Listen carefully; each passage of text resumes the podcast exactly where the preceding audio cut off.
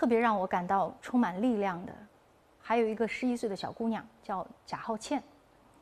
有一天，红山区防疫指挥部物资保障所收到了一个薄薄的包裹，里面是十个口罩，还有一封信，小姑娘寄过来的。她的爸爸妈妈、弟弟都是国家重度残疾人员，享受国家低保补贴。她说：“她就是国家的孩子，她想捐款，家里人就从每个月八百块钱的低保费中抽了九十块，托人帮忙网上买了十个口罩，口罩拿到了。”他哭了，十个口罩实在是太少了，我不好意思。怎么把口罩寄出去呢？亲戚用一辆电三轮儿从村里面到镇里面跑一趟是十公里，他跑了三回，第一回邮局说邮路不通，第二回邮出去说地址不详，退回来了，到了第三回。通过当地红十字会和武汉红十字会沟通，拿到地址，总算是把口罩和信寄出去了。收到他的信，读了一半儿，大家都哭了。当晚，十八个叔叔阿姨给他签名回信。你认为十个口罩不多，但我们认为它比金子还珍贵。一线工作人员在朋友圈里面说。五十五天，多少有些疲累。看到这封信，钢针扎眼般清醒。十个口罩弥足珍贵。贾浩倩，因为有你，我们知道中国的每一个村庄、每一个人都在帮助我们，我们一定会胜利。习近平总书记说：“这是一场人民战争，在大义面前，每个中国人都不缺席。”疫情面前，没有旁观者，更没有局外人。他们是社区工作者。这个躺在地上的是临时书记黄恒。武汉一个社区工作人员确诊，所有人员隔离，社区停了两天。他主动请缨当上了这个临时书记。这个书记不好当。刚一上任，被老百姓骂懵了，投诉质问。怒气冲冲，社区有九千居民，又是非常时期，一天都离不开人，一条一条整理，一个一个解决。他每天要接三百多个电话，腰椎间盘突出，疼得难受，就躺在地上接电话。像他这样的社区工作者，全国四百多万，坚守在六十五万个城乡社区的一线，平均六个社区工作者。守护一个社区，每个社区工作者对接三百五十名群众，他们是家属。二十五天没见到妈妈，给妈妈送来了饺子，只能远远的看看她。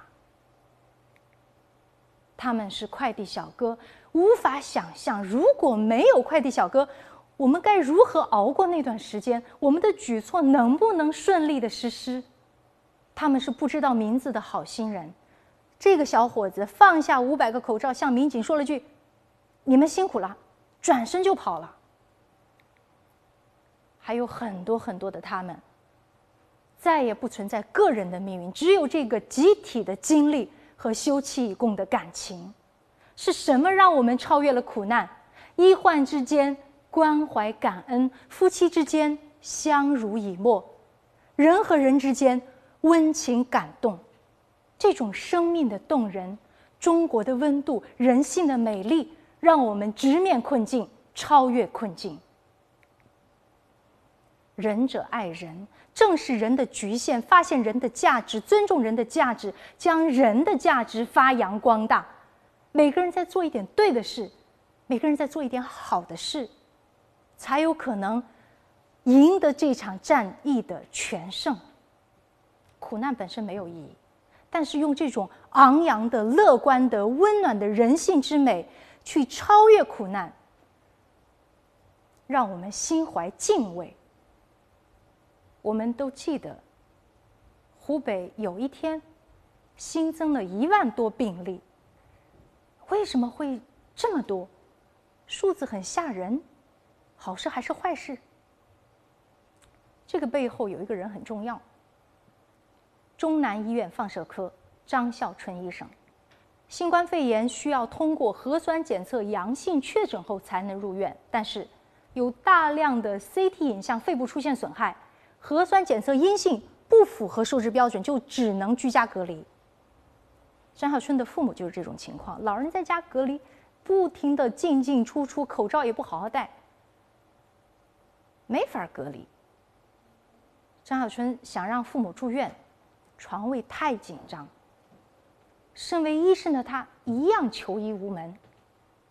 很受刺激的是一次电话回访，患者劈头盖脸给他骂了一顿：“我都这样了，还住不了院，要你们这些医院医生干什么？有什么用？”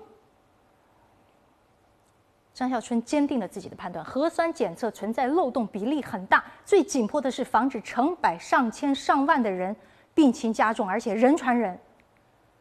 怎么将信息传出去？逐级上报最安全，但时间不等人啊！拿着手机，一夜无眠，一条信息反复编了删，删了编。可是，如果提出来被决策者采纳的话，那对千千万万的老百姓都有好处。不管那么多了，一定要说出来。二月三号，他发了一条朋友圈：“别再迷信核酸检测了，强烈推荐 CT 影像作为诊断的主要依据。”还提了建议：征用酒店、宾馆、学生宿舍。强制隔离治疗，不到十分钟，很多人电话、微信担心的、关心的，也有力挺他的。医院的王行环院长说：“你是我的教授，我相信你的判断，万一错了，责任我背。”他发的那条信息被截屏，被全网疯狂的转发。接下来会发生什么？他不知道。两天以后。国家卫健委出台第五版的诊疗方案，将 CT 影像纳入诊疗范围。之后，武汉征用了学校、酒店作为临时的收治点。方案正式实施的第一天，确诊的病例是一万四千八百四十例，其中一万三千三百三十二例通过 CT 影像作为依据，就是我们看到的这个激增的数字，为疫情的蔓延踩了一脚刹车。问题只有说出来。才有机会被修正。上万患者怎么收治？中国工程院院士王晨建议迅速将室内大型场馆改建为方舱医院。中央指导组迅速决策，各方救援力量连夜行动，紧急抽调二十个省医学救援队，建成了十六所方舱医院，让轻症患者有效隔离，得到照顾。抗击疫情唯一的方式，只能是诚实，讲实情。说真话，挽救万千性命。那为什么不敢说真话？一旦说真话变成了冒险，人们就会小心谨慎。跟个体有关，跟环境有关，跟人际关系掩盖的不作为有关，跟人性的复杂甚至人性的幽暗有关。你比如说，枪打出头鸟，木秀于林，风必摧之。张孝春的甘冒风险是一种虽千万人吾往矣的勇气。为什么不敢讲真话？讲真话和听真话是辩证统一的，鱼圆水圆，鱼方水方。习近平总书记曾经引用过裴矩宁于隋而争于唐的故事。初唐名臣裴矩在隋朝做官的时候阿谀奉承、溜须拍马，到了唐朝突然就变了。变成了敢于当面跟唐太宗争论的征程。总书记用这个故事告诫全党同志：人们只有在那些愿意听真话、能够听真话的人面前，才敢讲真话、愿讲真话、乐讲真话。我们的领导干部要欢迎和鼓励别人讲真话。讲真话是一种勇气，也需要智慧；听真话是一种态度。也需要胸怀。习近平总书记说：“讲真话是一个领导干部真理在身、正义在手、有公心、有正气的重要体现。”而讲真话最本质的是对职责和良知的坚守。唯一支撑张孝春的就是职责和良知对老百姓有好处，而坚守为民负责、为民服务的责任观。就是对马克思主义最深刻的诠释。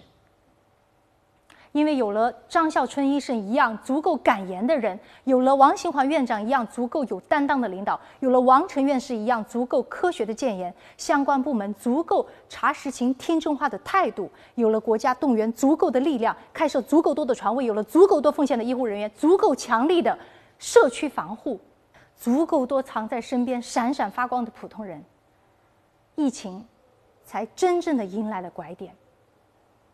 每一步都是一个系统性的工程，需要各个方面、各个层级的责任担当。三月三十一号，有一支奋战了六十七天的队伍回到了上海。这个不是简单的回来，这是一种承诺的兑现，一种愿望的实现。就在除夕夜，这支队伍出发的时候，他们的领队郑军华，这个心里沉甸甸的。我把大家光荣的带到武汉，必须要平平安安的带回上海啊！他担心啊，接下来不知道会面对什么，会发生什么，会有多长时间，能不能把他们整整齐齐、平平安安的带回来？这个不是一件容易的事。作为领队，就像家长，虽说防护是按照埃博拉防护机制来的，心里是有信心的，就怕队员出现。细小的疏漏就有可能被感染，那种心情领队都深有同感。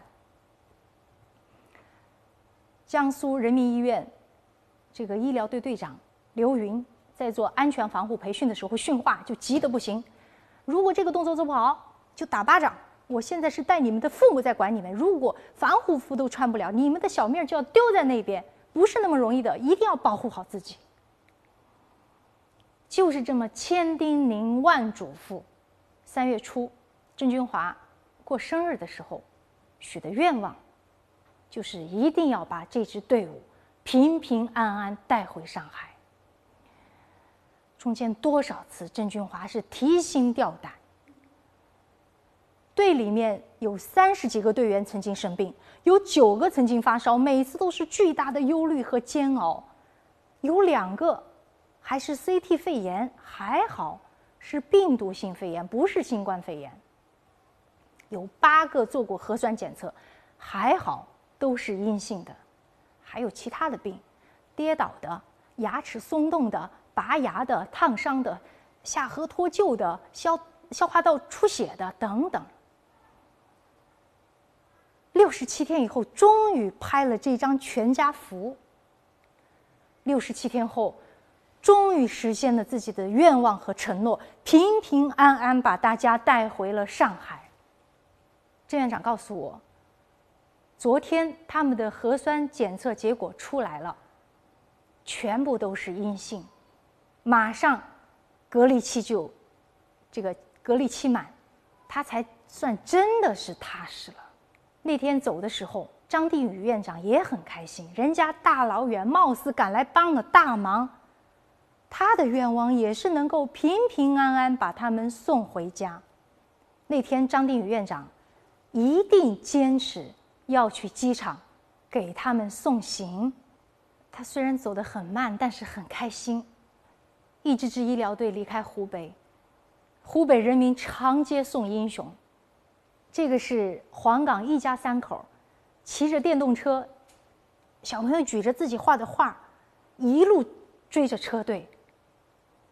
这位大爷握着国旗跪在地上，不停的作揖。他家十一口人全部感染，三个人是重症，都从鬼门关拉回来。车上的医务人员给大爷回礼。网民留言说：“一大家子十一口人的性命，这么大的礼，你们受得起？”在机场，各地以最高的礼遇欢迎英雄回家。我们感激他们，却连他们的样子都不知道。这张纸上记录的一个一个的名字，一个患者看到穿着防护服的医护人员，看起来都一样，也不知道长什么样，就悄悄的把名字一个一个记下来。等疫情过了，要对着小本本仔细的认一认，要记住他们的样子。让我想到花木兰。木兰从军，难辨雌雄；木兰归来，脱我战士袍，着我旧时裳。当窗理云鬓，对镜贴花黄。木兰归来还要对镜梳妆，可是我们的英雄回来，我们连样子他们长什么样都不知道。他们回来就要被隔离十四天。英雄只是一个符号，可他也是一个一个具体的普通的人。他们是儿女、父母、妻子、丈夫。我们应该看到的、应该记住的，不应该只是一个符号。为了欢迎他们，上海民间自发组织了一个活动，就是要让我们看一看他们英俊美丽的脸庞。上海一千六百四十九名支援武汉医务人员的致敬榜，欢迎回家。新华社记者许阳进入红区报道了二十七天，然后他说：“等我们摘掉口罩的那一天，不应该忘记。”我们是怎么戴上它的？又是谁帮我们摘掉它的？谢谢火焰给我光明，但是不要忘记那些直灯的人。我们要铭记，危急时刻有人以必胜之心把自己能扛的重担往极限延伸，不胜不归。我们要铭记，恐慌之中有人以仁爱之心努力在做好的事情。我们要铭记。关键时刻，有人以责任之心甘冒风险、力挽狂澜。我们要铭记，从头到尾，有人以谨慎之心努力守护好每一个人。这些面对苦难的必胜之心、仁爱之心、谨慎之心、责任之心，就是人最大的意义，就是人性之美。它和浩瀚的宇宙一样。令人越是思考，越是敬畏。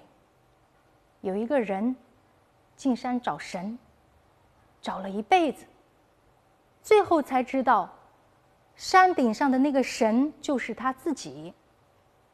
我们的守护神在我们的身边，我们的守护神就是我们每一个人。这是一场人民战争，每个人都是战士，每个人都是一个火种，每个人都有责任。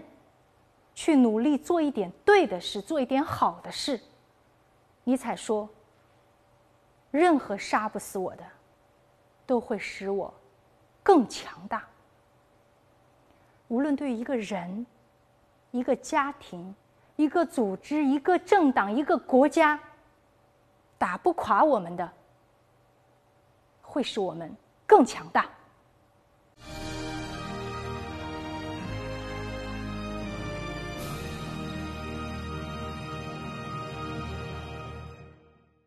二零二零年四月八日，武汉重启，但是疫情尚未结束。武汉解封，并不意味着警报解除，恰恰相反，我们比以往更加需要科学防治，精准施策。